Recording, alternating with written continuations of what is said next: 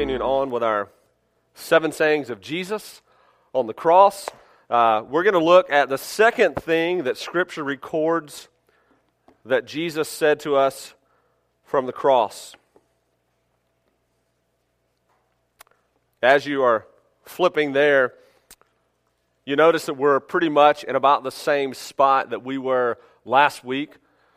Ryan did a great job of taking us through the first thing that Jesus said on the cross. What was that? Do you remember? Father, forgive them, for they know not what they're doing. Such a beautiful prayer. Such a glorious thing that our Lord prayed for you and me. And a lot of what Ryan talked about last week kind of brings us right up to the brink of where we were going this week. If you're like me, you love The Walking Dead. How many of you guys love that show? There's a few smart people in here. Good, awesome. That's relationship ending stuff for you guys, bud. I saw she didn't raise her hand. Um, you guys are going to have a hard time going past tonight. I just want to give you an honest truth. Um, either she's going to convert or, you know, I don't know where it's going to go, but I'll pray for you. But The Walking Dead, the reason I love The Walking Dead so much is each week it's like you're like right on the edge of your seat. Um, and so I knew where I was going. Uh, we've, we've got the next few weeks planned out. So when Ryan was, was talking and preaching through his message last week, it was, it was kind of flirting with where we're going. And I'm like, oh, this, this is good. I love when the Lord ties some things in. So you'll see that tonight he really truly has tied some things in. Uh, so this is where we're going to go. I think I've wasted enough time. Maybe you're at Luke chapter 23. What is it that Jesus said in verse 43? He says this Truly, I say to you today, you will be with me in paradise. That's our, that's our focus, where we're going to be at tonight. Uh, that's, that's where we're going to get to. But my question is, is how did we get from where, where Ryan had us last week to here? Because how many people were on the cross next to Jesus? Two, right? So there were two people. And, and you remember last week he, he talked about verse 39 when he says, One of the criminals who was hanged railed at him, saying, Are you not the Christ? Save yourself and us. And then, then there's some things, some dialogue that happened in 40 and 41, and then we jump down to 42. So tonight, what I want to do is I want us to go back and fill in the gap that we purposely left because there's such a beautiful thing that happens here that I want us to look at so that we can fully grasp the depth of what Jesus said in verse 39 when he said, Truly, I say to you, you will be with me today in paradise. So, the way that I thought we could do this, let's have a little fun. I like, I like starting with the most obvious person that Jesus is not talking to. Now, why do I say that? How many people is Jesus talking to? Is this plural or single, or has he got the whole group out there? How many people did Jesus direct verse 43 to? One. And don't forget, some of you guys may have to speak up. Sometimes I might not see you. One. He's talking to one person. So let's look for that one person. And I know that most of you are church people. You probably know this one person that he's talking to. But maybe you're the person that's in the room and you say, Man, I, I'm not a churchgoer. If you're like me, I came to church, never youth group, on, on Wednesday nights. I just kind of came on Sunday mornings just because my parents drugged me to church. I didn't like church. I didn't know much about what was going on in the Bible. So maybe that's where you are tonight. So the one is who we're going to look for. But to do that, let's rule out the other people. Now remember, there's three people on a cross. Jesus is right in the middle of this. There's a crowd of people that's out, much like where you guys are right now. Jesus is up. They're all watching him. So obviously, Jesus is not talking to them because it's what? Singular or plural? Singular. So he's not, he's not saying, truly, I tell you. Now, use one of those words that can be used plural, but in this sense, he's not. He's not talking to the crowd. So we know that Jesus is not talking to the crowd. So who is he talking to? Well, let's look at one of the thieves. And so let's look at the attitude of this thief or criminal, as Luke calls it. Some of the other gospel writers call him thief. In verse 39, what does he say? It says, One of the criminals who hanged railed at him, saying, Are you not the Christ? Now, if you're anything like me, the word railed at him really doesn't sound like it's that bad of a thing. Am I the only person that thinks that? Or do you guys like, somebody railed at him? Why is that? We don't really truly have a good, full understanding of what railed at someone means. Let me, let me walk us through that for a moment. In the original language, it says that this person blasphemed God or blasphemed Jesus. Now, there's a church word that we know holds some weight, but do we really fully understand what it means to blaspheme Jesus? Do you? Somebody try to give a shot. Okay, that's what I thought. So, if rail doesn't get our attention, that really doesn't sound like that bad of a word. But blaspheme, that sounds like a bad word. But even though I don't fully know what that means, let's look a little more. I took the liberty of looking up blaspheme. You guys know where my favorite dictionary is, so I went there. Blaspheme means this to speak of an irreverent or impious manner. Now, do you have a better full understanding of what it means to blaspheme someone? Not really, because that's the first definition. Let's look at the second one because I think this is going to be open up our eyes moment. What does it mean to blaspheme? In this case, it means this to utter obscenities or profanities. There's some language that we understand, don't we? So, this is what this criminal is doing, this, this, this thief. He's hurling insults at Jesus. Not just insults, he's cussing profanities, insults are going out towards Christ. This guy is literally using his last words to do this, to lay into Christ. It's a pretty bad guy, right? See, and Luke does this thing to where it almost paints a good thief and bad thief type of thing. And I know that Ryan kind of opened up our eyes to this last week. You know, in Luke, even though it doesn't say this, we know that, that both of these guys were hurling insults. Remember Matthew and Mark? We talked about that last week. And we went down that path, so I just want to recall your attention to that. So even though Luke doesn't give an account of this, we know that both of these guys are really, really bad.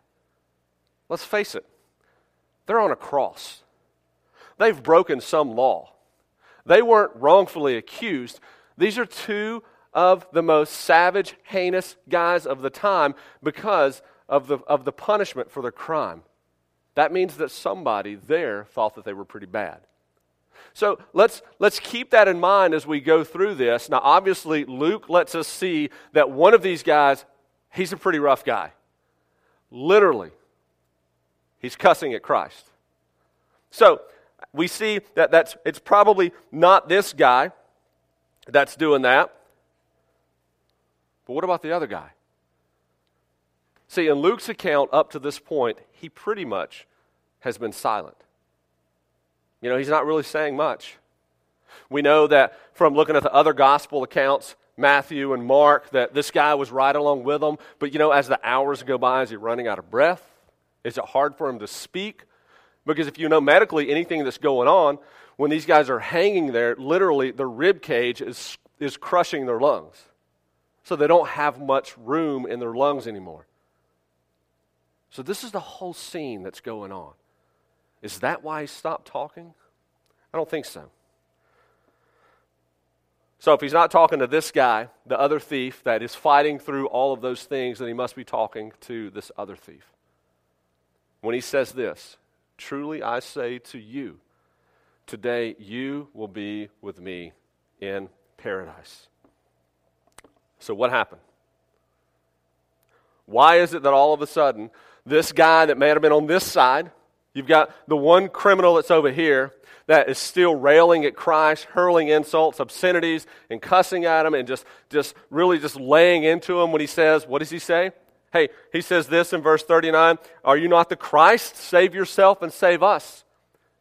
Imagine how he must have thought when his colleague on the other side of Jesus, maybe he was kind of looking around at Christ, checking out what he's doing. All of a sudden, he goes silent.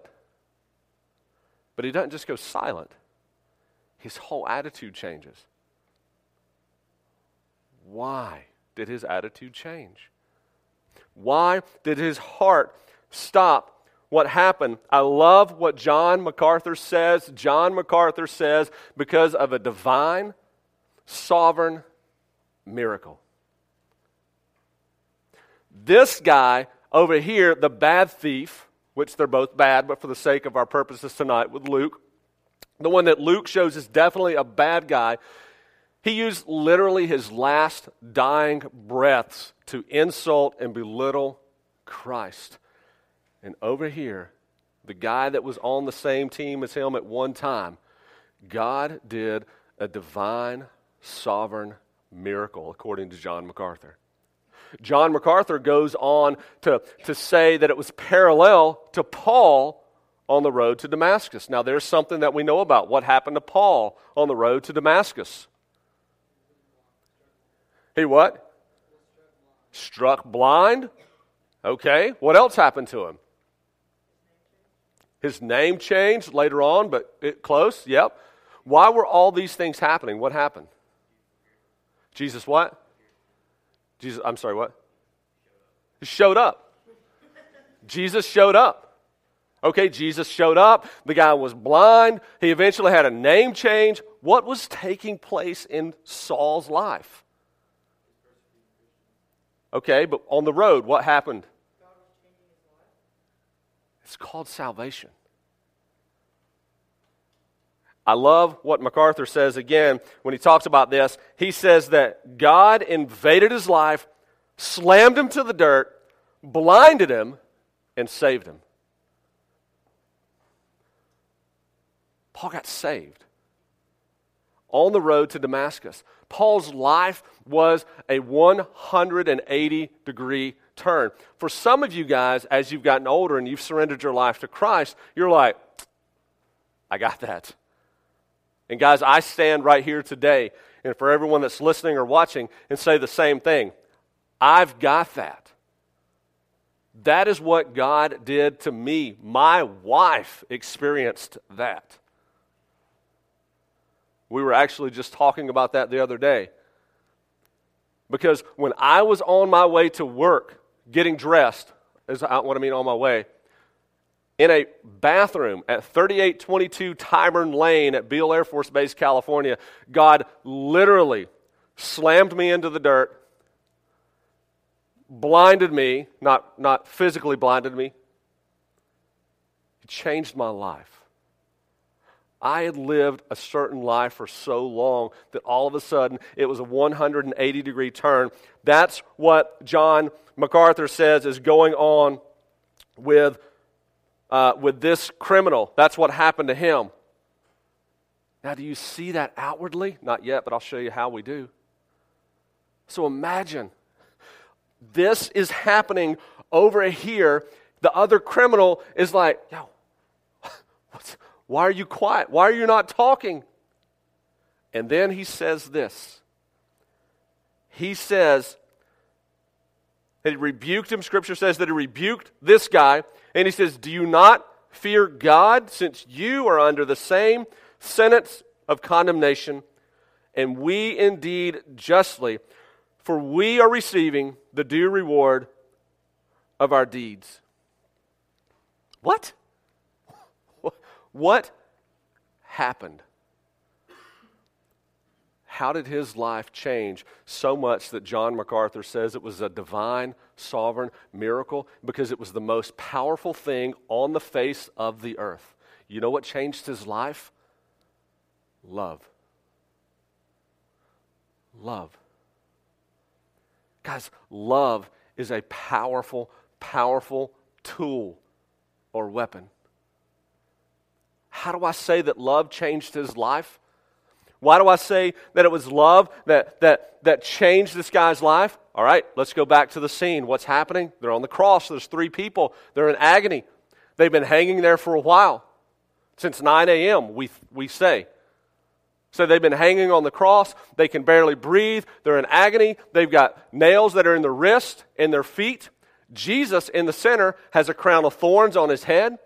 They're laboring for breath. This guy over here won't shut up. He's wasting his breath. All of these people out here are hurling obscenities at Jesus. He's talking to Jesus. hurling obscenities. According to Matthew and Mark, this good guy, the good thief over here, is doing the same thing. He's hurling obscenities back to Jesus. Jesus knows that he's about to die, and he knows that he's dying because of these people. This is where love entered into this guy's life and changed his life because finally Jesus was about to speak. I don't know, let's speculate for a minute. Maybe he's looking over and he sees his lips start to move and he's like, What is he about to say? And then all of a sudden he hears the most beautiful prayer come out of Jesus' mouth, and it's what Ryan talked about last week Father, forgive them they know not what they're doing. It wrecked his life. It wrecked his life so much so that he instantly started seeing himself for who he was. He saw Jesus for who he was, and he all we speculate that all of a sudden he had the attitude of Isaiah, woe is me. God, I was just hurling insults at you. I was just, along with him, I was possibly blaspheming you. We're mocking you. You have a crown of thorns on your head. You have a sign above your head in three different languages that says, Jesus, King of the Jews. We're all here to watch you die. And you are praying for us. His life was wrecked. Is there evidence of this? Yes, because what we've already read it. When he rebuked the other guy, we see the change in his heart by what comes out of his mouth when he yells across and he says, Do you not fear God? since you too are under the same sentence of condemnation, and we indeed justly, for we are receiving the due reward of our deeds. This is the evidence that he had a changed heart. Remember, we've talked about this before. Out of your heart, out of the overflow of your heart, comes out of your mouth. If you're angry, if you're bitter, usually anger and bitter words come out of your mouth. But if you're at peace, if you have joy, usually joyful talk, peaceful things come out of your mouth. This guy started spewing out speech that revealed his heart. So, from these passages, from these couple of verses, what are the things that he said? What is it that he said that we, we see that was evidence of what was going on in his life? There's a couple things. He was aware that he was a sinner. He was aware that he was a sinner. How do I know this? Look at verse 41. He says that we indeed justly are receiving the due reward of our deeds. Hey, I've done bad. I am about to die. I'm hanging on this cross. Why? Because I'm bad. I've done wrong. My reward is coming and is due to me. This is what I've done. I'm getting exactly what I deserve. So he saw himself as sinful, but also he feared God. Verse 40, he rebukes the other criminal when he says, Do you not fear God? What does Scripture say about fear of God is what? Fear of the Lord is the beginning of what? Wisdom. Thank you. The fear of the Lord is the beginning of wisdom. Proverbs 9 and 10 says that. Oh, how much wiser is this criminal now than he was moments earlier than he, when he was hurling insults towards Jesus. And in a moment, Jesus changed his life completely because of his love. He got wise really fast. And in his wisdom, you know what he realized? I am about to die. You know, they say that on a plane that's crashing, there's no such thing as an atheist, because in that moment, everyone will cry out to God. This guy realized that his death was just a few breaths away from him. You start thinking about things real quick when that happens. But not once, not once did he ever say, Jesus, save me from this cross. I don't want to die. I'm not ready to die. Get me down. No, he accepted where his destiny was taking him. I must die because I have done wrong. I've sinned. The what is coming my way, I have done. But the other thief on the cross, what's he doing? He's thinking of worldly, earthly things. He's not thinking kingdom thinking, he's thinking very earthly things. He's saying, Are you not the Christ? Save yourself. And when you save yourself, save me. I don't want to die. Get me off this cross. He's thinking very, very earthly. This guy is thinking of the life after. Both of these guys would have realized and believed that there was a life that was going to come after. They were probably Jews. So, this is what they believed. Or they've been around the Jewish teaching long enough that they knew that this is what they believed. So, he was never asking Jesus to save me from death. Never did he say that. He was more interested in what would happen to him after death. This is a guy that, for the very short moments of time, lived with the end in sight. Where am I about to go? Jesus, when you come into your kingdom, remember me. I am I am worthy of death. I have lived such a bad life. I am getting what's mine. But will you look for me after I die? Will you keep me safe and secure in your kingdom? Look at what he says. We see it right here in verse 42 that this guy was was realizing that death was right upon him and he says this and he says jesus now let's stop there because there's a lot that comes from that word right there what does jesus mean Where's, where are my hebrew studs or studettes what, is, what does jesus mean you saw it on the screen it's four letters because in the hebrew language there's no such thing as consonants i'm sorry vowels up here. You just saw this word more, and then it morphed into another word. What was that word? Yeshua. Yahweh. That's, that's where we get Jesus from. It, fr- it comes from the Hebrew word that means salvation. Salvation can only come from whom? A Savior. He was crying out to what he realized was his Savior.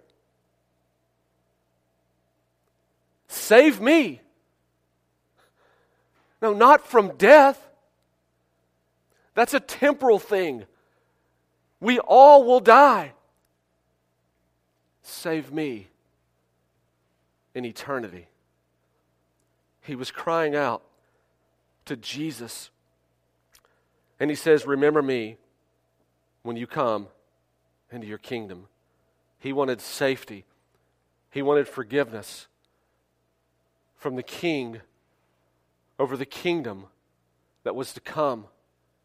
He knew that Jesus had power, enough power to protect him in this kingdom that was coming. And I love, I love what Jesus says to him. And this is where we started in verse 43. And when he sees his heart and he sees the change in this man's life, he says, Truly, I say to you, today you will be with me in paradise. Notice he didn't say, hey, you're going to die. You're going to stay in the grave for a certain amount of time. And when, when I return, I'm the Messiah. When I return at my second coming, I will, I will call you up from the grave. Those that are dead in Christ will be, will be raised from the grave. Uh, I'm, I'm not saying you don't have to wait then. Today, today, you will be with me in paradise. That is some huge, deep words that he says. So, my question is this What is paradise? What is paradise? Why do you say heaven? Okay. All right. I like it. I asked her, Why do you say heaven? She said, Because it's paradise. As a matter of fact, it is. Second Corinthians, don't have to turn there, but if you just want to write this down, Second Corinthians chapter 12, verse 2, Paul says that he was called up to the third heaven. Now, the third heaven is the abode of God. Now, see, you have to realize the time and the culture that was taking place. What they believed at this time was that the first heaven was out here. It's the air that we see, all of this, the trees where the birds fly, and all that. That's the first heaven. The second heaven was the atmosphere, space. I'm sorry, not, not the atmosphere. It was space. It's where the stars and the moon and all that stuff is. That's the second heaven. So here in our atmosphere, we have the first heaven. Outside of our atmosphere, we have the second heaven. But the third heaven, which was common in this culture to know this, was the abode of God, where God lived. That is where Paul was taken to. How does paradise fit into this? Because later on in verse 3 of that same chapter, it says this that Paul says that he was caught up into paradise. Paradise is synonymous with heaven. Paradise is synonymous with heaven, as heaven is synonymous with the Garden of Eden. See, paradise comes from a Persian word. There's a weird group of people we haven't talked about in a while, usually Greeks, Aramaics, Hebrews. It's a word that they borrowed from the Persians. Paradise literally means garden or park. And here's the cool thing about the meaning of that word is that the, it's, it's the same word that was used for a king when his kingdom, when he would want to visit with someone. If you got time with the king, you know where, where someone would usually go and visit with the king? It was in the king's royal garden.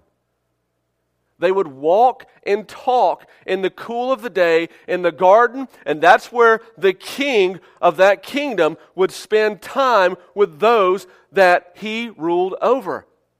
Oh, my Lord. Does that sound familiar from Genesis? Where did God spend time with his created? In the garden. It says that he walked with Adam and Eve in the garden in the cool of the day. There's so much symbolism that takes place in that because paradise is heaven. Heaven is symbolic with the first garden. But here's the problem. As I get ready to wind this down, I want you to see this. Adam messed up. The first man, Adam, which is that's what that means. mankind sinned. We were placed outside of the garden, the, the garden that was set up here on this earth. It was a place where we had fellowship with our Creator, with God. What was lost in that? Scripture refers to Jesus as the second Adam what the first Adam lost on earth for us, the second Adam, which was Jesus, was reestablishing in paradise, in the garden, in heaven for us. But so much better. Jesus took the earthly abode of God, and now we have that abode in heaven. How happy are we that Jesus did not listen to this thief on this cross, where he was saying, If you are the Christ, save yourself and save us. How devastating it would have been if Jesus had saved himself that day on the cross. But instead, Jesus was reaching out to this guy.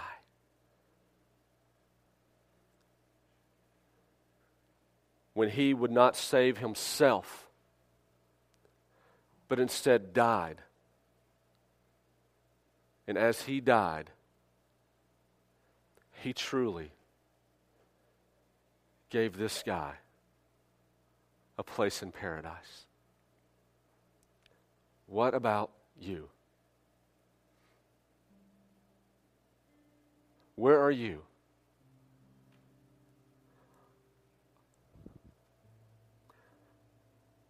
Are you focusing on earthly things, temporal things?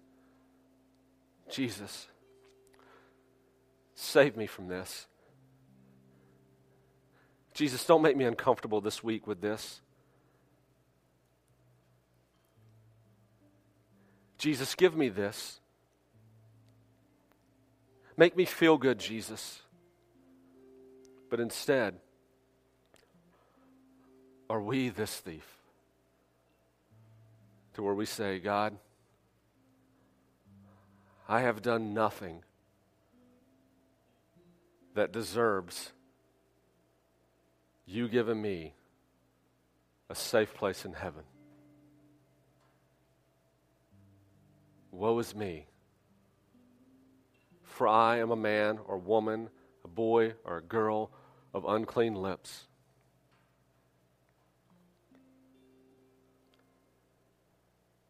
But today, will you remember me when you come into your kingdom?